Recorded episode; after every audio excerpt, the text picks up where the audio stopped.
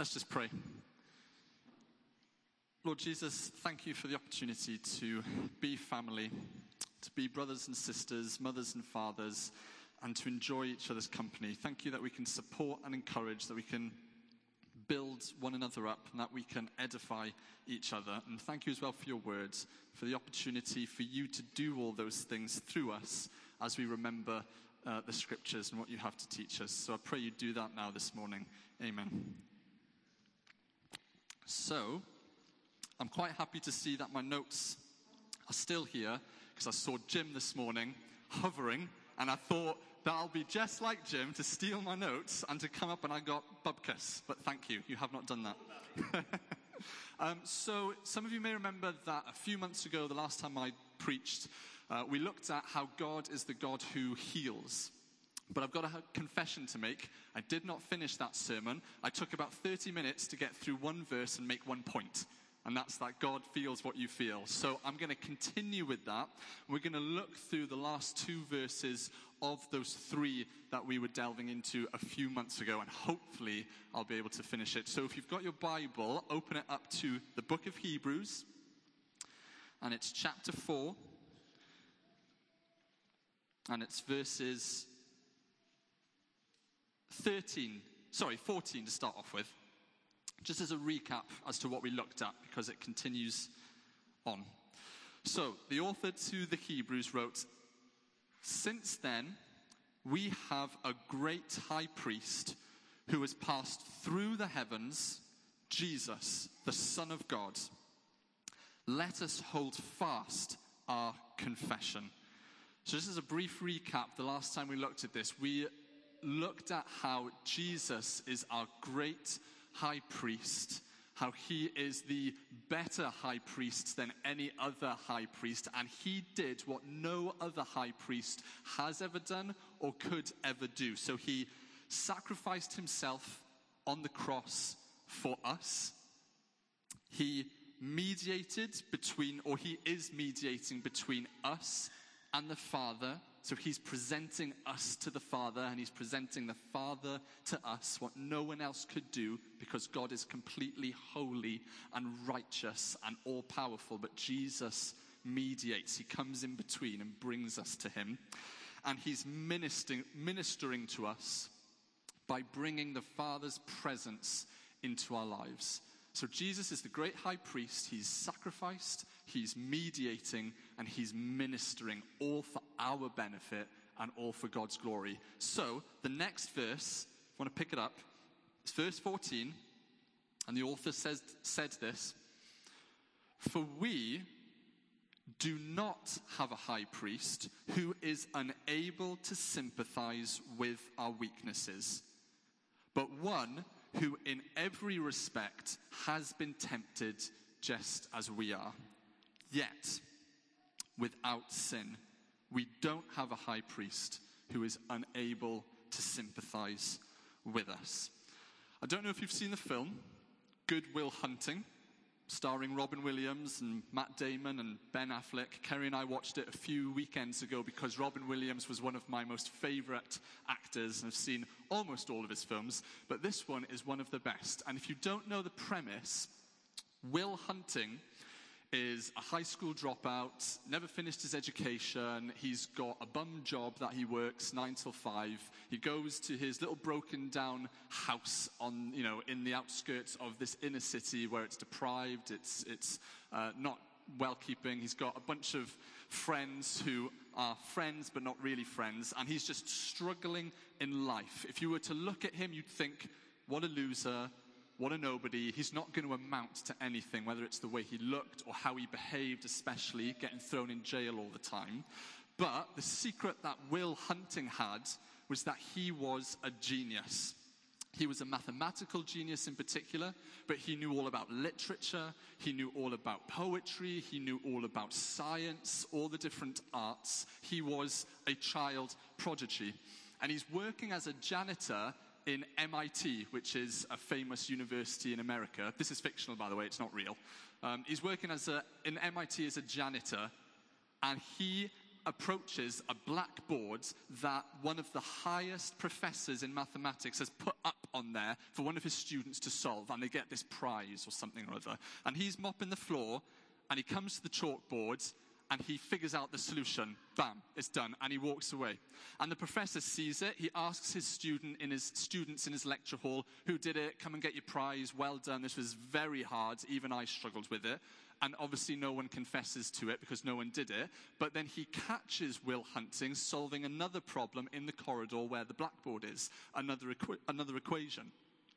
So he brings him on board. He wants, to, he wants to educate him. He wants to throw him into the field of mathematics so he can be this brilliant mind and he can be the leading professor in the field in the States or in the world. But Will's got problems. Will has got baggage. Will has got burdens. Will has got some serious stuff going on. Will was abused as a child and got the marks to prove it. Will struggles in his daily life with his attitude and with his behavior. He's self destructive. He gets into fights. As I said, he gets into jail all the time. So the deal his parole officer makes with him, because he's just been put in jail, is you can go out of jail, but you have to see a counselor. Will agrees. Will goes through several counselors, either making the counselor run out of the office because he's hurt him, or saying, I'm not dealing with this guy, he's too tough a case. Until Robin Williams' character comes along, Sean. Sean understands Will. Sean has experienced what Will has experienced. Sean's gone through the same traumas and trials. He was abused as a child as well when he was little. He struggled at school as well. He struggled in his family setting. Sean gets to his level and he sympathizes with Will. Whereas all the other counselors were clinical, I'm going to cover the objectives that I learned in university, and I'm sure I'll fix this guy. Sean, Robin Williams' character, sits with him, holds his hand, put his arms over him, and he gets to understand him. And there's this brilliant scene. I told Kerry when we were watching it, Kerry, a scene's going to come up now where I'm going to cry because it's so powerful. And he's being shown his abusive pictures, and Robin Williams said, I understand. None of this is your fault. I understand. I understand. It's not your fault. And they hug, they embrace because they connected with one another. Jesus understands you and me. Jesus sympathizes with you and me. Jesus connects with you and me. Jesus has felt our very weaknesses. Jesus is a better Sean in the Good Will Hunting story. Jesus is a better counselor than any other counselor we can have. So, just a few, Jesus, a few examples of Jesus' struggles. If Jesus is to connect with us and be a better high priest, then Jesus needs to sympathize with what we go through daily. And Jesus did. You read through the gospel accounts, you'll see what Jesus went through. So, Jesus was hungry, he was thirsty, he was tired, he was stressed, he was troubled, he was grieved, he was sorrowful, he was in pain, which is one of the key things people, most people remember about Jesus. He went through excruciating pain outwardly and inwardly, and he was tempted. You go through the Gospels and you can read account after account of Jesus feeling what humans feel putting on our flesh and experiencing our burdens and our baggage. It says in the scriptures specifically two words Jesus wept. He understood what humanity felt. He put on human flesh and he got down and dirty with us humans and the struggles that we go through each and every day. Jesus knows what you've been through and are going through now. He's not, and listen to this, He's not aloof, he's not distant, and he is not disinterested in you. People have this picture that God is a transcendent, otherworldly, disinterested God. The first two are true. He is otherly and he is transcendent because he's God. If he wasn't those things, he wouldn't be God. But what makes him the great God, the good God, the God that's better than any other lowercase g God, is that God understands us, that God feels the pain and the suffering that we go through. He gets us. Jesus cares for you. Just let that resonate. Sometimes we might not hear that too often, but listen, Jesus cares for you. He's not distant from you. He's not, oh, that's just another human. Oh, that's just, I can't even remember that person's name. He knows your name and he cares about you and what you go through, as well as the other person also. So, we can hear that, especially while Jesus was hungry. Well, that's obvious. Jesus was stressed. Well, I'm sure he was. Jesus was tired. Well, yeah, we all get tired. Jesus experienced pain. Oh, of course he did. But, you know, Jesus doesn't experience my specific situation. He's never gone through what I've gone through. So, how can he really connect with me? And just a few examples then. Jesus may never have been tempted to relapse into drugs and alcoholism. That never happened to Jesus, but he was still tempted he experienced the raw core, what I call the raw core. He may not have been given to the drink, some people say. He may not have been struggling with life controlling issues, but he still knew what it meant to be tempted. And just as a side note, being tempted is not sinning. Being tempted is not falling. Being tempted does not disappoint God. Being tempted is to be human. Being tempted is just to be how God has made you to be. We all have struggles, we all have difficulties. It's when we choose to give in to them and purposefully disobey God that it becomes something that hurts Him, something He wants to change in us. But to be tempted itself is not a sin. Just remember that for some of us.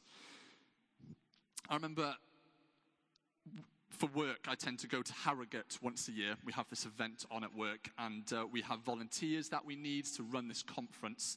And then I think it was year before last, we got a email from a group called the Horizon Life Centre. The Horizon Life Centre, I never heard about it, so I don't expect any of you to, but it's connected to Teen Challenge, if you haven't heard of them either. Teen Challenge is based in Wales uh, the HQ is there's, there's a teen challenge for men and a teen, cha- teen challenge for women, and it's a place for those who have struggled with life controlling issues and addictions to go to. It's strict, I've heard, very disciplined, but it's structured in such a way that the volunteers there and the coordinators help these men and women to face their struggles, to overcome them, to speak the truth of God's word into them. It's a Christian based organization, and it's just to get them the help that they need. Horizon Life is what happens afterwards, it's part two. So we got an email and we popped over after we went to the um, conference center just to figure out the practicalities of our event. We went there, we had a chat, and we were shown around all the different uh, center facilities where they live because they live on site where they eat, their dining hall, uh, where they have leisure time, so they've got their basketball courts, etc. Uh, and it's a place where they help them reintroduce them back into work. It's an amazing work. Look it up if you want to, if you're interested. Horizon Life Center. But I was just thinking about that and how you know, Jesus never went into a place like this. Jesus never had to um, volunteer himself that he needed to needed help with those issues. But just because Jesus never struggled with that in particularly, doesn't mean he doesn't know what those of us who go through that problem feel deep down. He still knows how it can feel to be tempted into something else, to be taken away and distracted by something else. He knows the raw core of it. So, Jesus may never have experienced the sorrow of a marriage breakdown or, or loss of a child. He wasn't married, he never had any children, but he felt sorrow to the point of death. He may not have gone through the specifics, but he went through the experience. But it was in here. He knew what it meant to be grieved. Jesus wept, the scripture says. Jesus may never have known stress with a high level job or the lack of a job, but he was stressed to the level of sweating drops like blood. He may not have known what it means to work a 12 to 16 hour job. Kerry and I, again, sounds like we watch loads of um, films and shows, and we do, I suppose, but we enjoy it. Um, we're watching Suits at the moment, which we thoroughly are enjoying, and we're just like blown away by the lifestyle. We assume they're truthfully reflect, reflecting. I'm sure a bit of it is imaginative, but these lawyers are punching 16 hour days, seven days a week, not giving up. Most of us here don't know what that feels like. Jesus doesn't quite know what that feels like, but that does not mean he wasn't stressed. Jesus may not have known the stress of trying to provide for a family by working long hours in the boardroom, in front of the computer, or in the warehouse. Jesus may not have known the stress of trying to even find a job or keep a job, but he knows what it means to be stressed. I remember when I first moved here, and uh, Alex and Dima Davidson kindly let me stay in a part of their house. For two years, I was there, uh, and I was so green, I didn't even know the dishwasher was underneath the sink. So it was years later when we visited, I was like, there's a dishwasher underneath here. It was only me living there, so it wasn't a problem. I hadn't washed everything. But I went there and I lived there for two years. I, was, I remember I worked at Clark's. It was not even a part time job, I think it was 12 hours a week, uh, like four hour shifts, and then, and then that was it. And I was like, man, this job is hard. Because I came from education, didn't know anything about hard work. Uh, and then I ended up going to a different place where I worked in an environment that was quite negative and, and the customers were quite difficult, and it was constant bombardment Monday to Friday, quite frankly. Jesus may not have known anything like that, but he knew the raw core. He knew what it means to be stressed by something else, to have pressure from something else. And then lastly, Jesus may never have been tormented by illness or sickness. He was the Son of God, of course. That's life debilitating, but he was tormented by the most excruciating pain on the cross, not to mention God's righteous wrath as well, God's just anger against disobedience and against that which is destructive and harmful to his world. Jesus may not have known the illness you're going through or the pain you're going through in your body, but he knows what it means to go through pain. God may not have known the experience, God may not have experienced the specifics of your situation, but He has experienced the raw core, as I've been saying. He knows what it means to be abandoned, rejected, humiliated, and to have had a kind of loss in his life. Even if it didn't happen in the specific way that we experience in our 21st century Western lives, he still knows what it's like on the inside. Nothing you've experienced is outside of God's experience. Nothing you've experienced is outside of God's experience. That's why he can sympathize with you and with me. I just want to highlight this one as well because I felt the Spirit just tell me that this is important for some people to listen to and to take on board, okay? Just, this is God's word, so just imagine He is speaking this to you now, okay? Your weakness, and you know what that is, is not an embarrassment to God. Your weakness is not an embarrassment to God. Your tears don't make God uncomfortable. Your tears don't make God uncomfortable. And lastly, your temptations do not make God ashamed of you. You know what your temptations are. It doesn't matter what you think about them, they don't make God ashamed of you. God's not embarrassed of you, He's not uncomfortable in your presence, and He's not ashamed of you in any way, shape, or form. God is a relational God, and He relates to you. God is a relational God and he relates to you. He wants relationship between me and between you. He wants to know what it is to enjoy our company and for us to enjoy his presence. He's not cold. He's not calculated. He's not like an iceman that has no feelings, no consideration. God is a God who feels, like the first sermon. God is a God who feels what you feel and knows what you go through. Okay? He's a God with a heartbeat. He's a God with that blood flows through him, and his name is Jesus. We think of God as high up and not there. Well, Jesus is the express image of God. Jesus is the image of the invisible God. And Jesus right now has a body that's been pained, a mind that's been scorched, a heart that's been broken, but he sits at the right hand of the Father, ministering to God and mediating for us, helping us. Praying for you and me right now is what Jesus is doing because he can, because he knows what you've been through. And he's helping you get through the baggage and the burdens.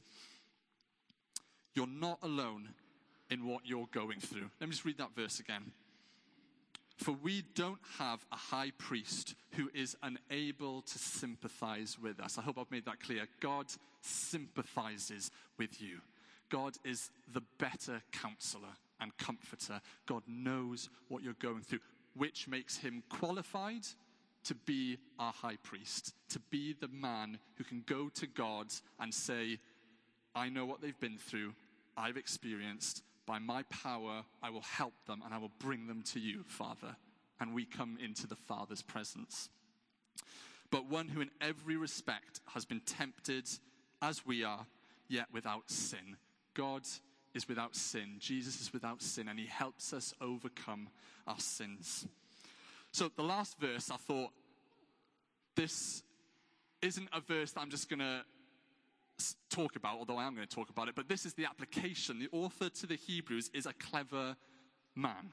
Okay, he's, he's given us the explanation, he's given us the information, and he ends off this little thread of thought really with the application. So the author said, Jesus is the high priest, he mediates, he ministers, and he sacrificed himself for you. And this is Jesus now, so you can go to God. He's given the sermon, if you will. The last verse then is the practicalities. It's the application. It's what are you going to do about it? This is what I encourage you to do about it. So, verse 16 says, Let us then, with confidence, draw near to the throne of grace, that we may receive mercy and find grace, here it is, to help in times of need. Allow nothing to hold you back from boldly approaching God.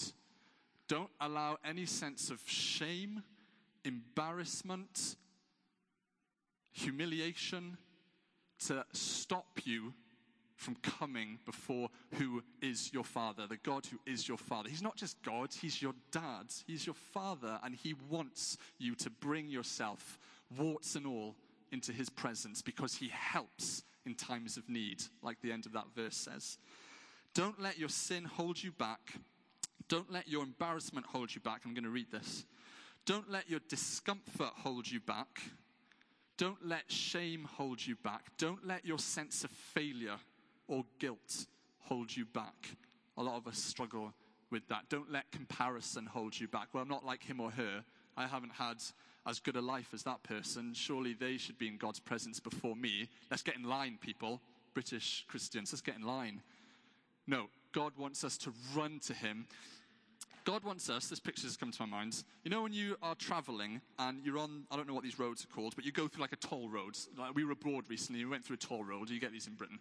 Um, and then the road lines just end, and all you get is the chaos and madness of like wacky races, which I love because I'm like, like trying to get into the front of everyone else. And it's just an open road, and you're going to try, and you're going to get to the, the end, which is back into the, the lanes, the road lanes. God doesn't want us to get in line thinking, oh, he's better than me, she's done more than me. God has that open road where we're just putting the pedal to the metal and we're just getting ourselves into his presence as quickly as we want to, as quickly as we're able to, because that's what God wants from us. Don't let any of these steer you away from God's presence.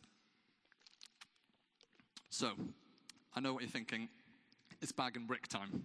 Bag and brick.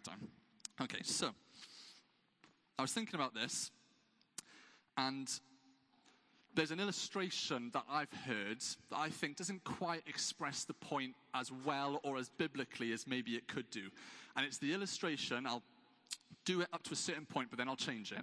It's the illustration of we've got our lives, we've got our bags, okay? These are a part of our lives. We've got our experiences, we've got our situations and our circumstances, whatever that might be. And as we go through our lives, we experience suffering and pain and bitterness and envy and sin, whatever that might be for you. And as we go through life experiencing these things,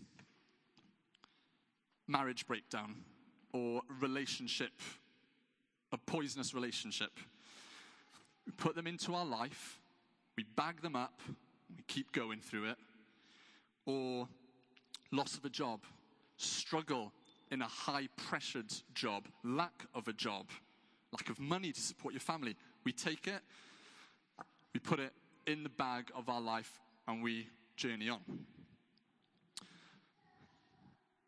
Difficulty with a child, loss of a child, difficulty at school with teachers or bullies or hostile colleagues. Put it in there. Or just out and out disobedience in some area to God. I will not relent to God in that area of my life. I'm going to keep whatever it might be, okay? I'm not going to even bother giving examples. I don't want to pinpoint anything. It's just you know what you disagree with God on that hurts Him and that He wants to change in your life.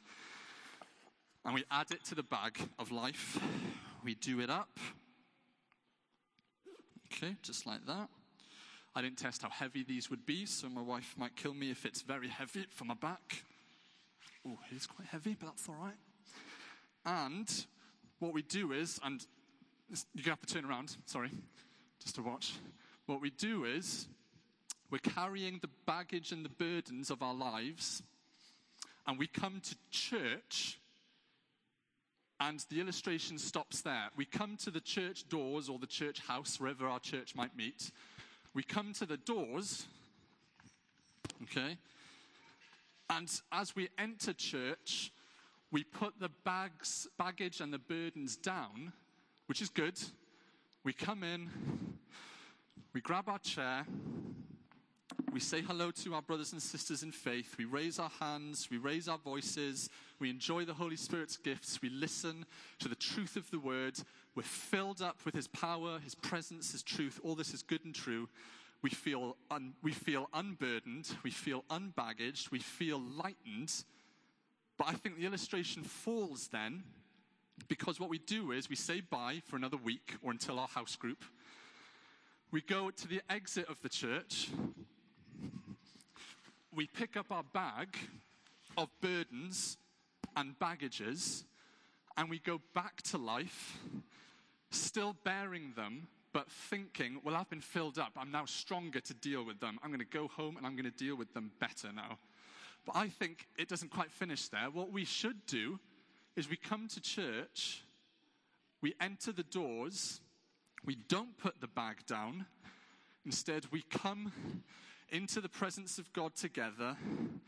We open the bag up with complete transparency and authenticity. And whether it's in worship, whether it's at communion, whether it's at the beginning or the end, we open our lives up to God and we say, warts and all, I'm struggling with this. I don't want to forget about it and just enjoy your presence. I want to bring it to you.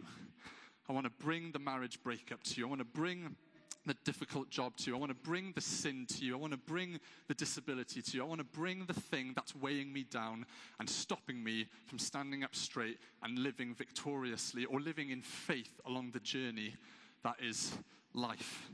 So we bring our baggage and our burdens into God's presence because we know we can trust Him and He's faithful and He's reliable. It's because Jesus has experienced our weakness that he encourages us to come to him confidently.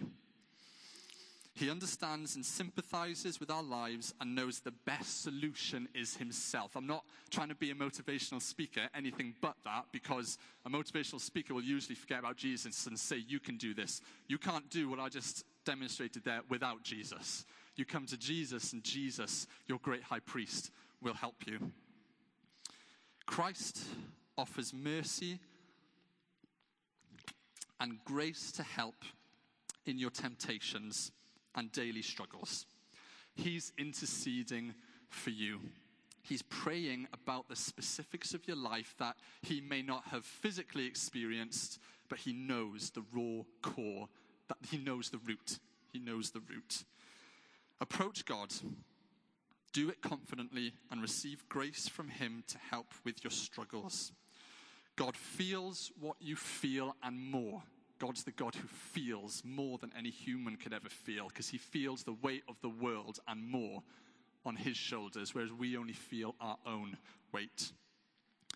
God feels what you feel and wants to help us in our battles by drawing us to himself.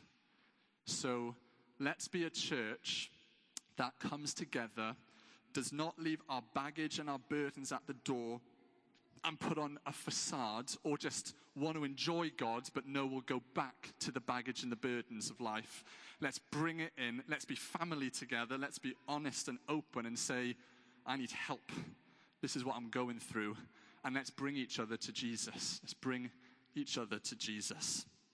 So, just to wrap up the two part sermon, then let me just read it in full now that we've got an understanding, and let's just apply it to our hearts. Since then, we have a great high priest who has passed through the heavens, Jesus, the Son of God. Let us hold fast our confession. For we don't have a high priest who is unable to sympathize with our weaknesses, but one who, in every single respect, has been tempted, has struggled, has had difficulties like we do, yet was without sin. Let us then, with confidence, draw near to the throne with each other, that we may receive mercy and find grace to help in times of need. I've asked Chris if we can just have communion at the end because I wanted some kind of ministry time and create an opportunity to actually do this. So there's a table at the front, there's two tables at the back, there's, there's cup and there's bread. It's an opportunity to pray for each other. It's an opportunity to say to whoever you're with, hey, warts and all, this is what I'm going through. And I want to be real can you help me? Or can you pray for me? Can you bring me to Jesus' throne? And let's pray for grace and mercy for each other. Let's be family. So if we want to uh, do that, then let's go ahead and do that together. Don't know if the band could come up at the same time, maybe. Yeah, thanks, Colin.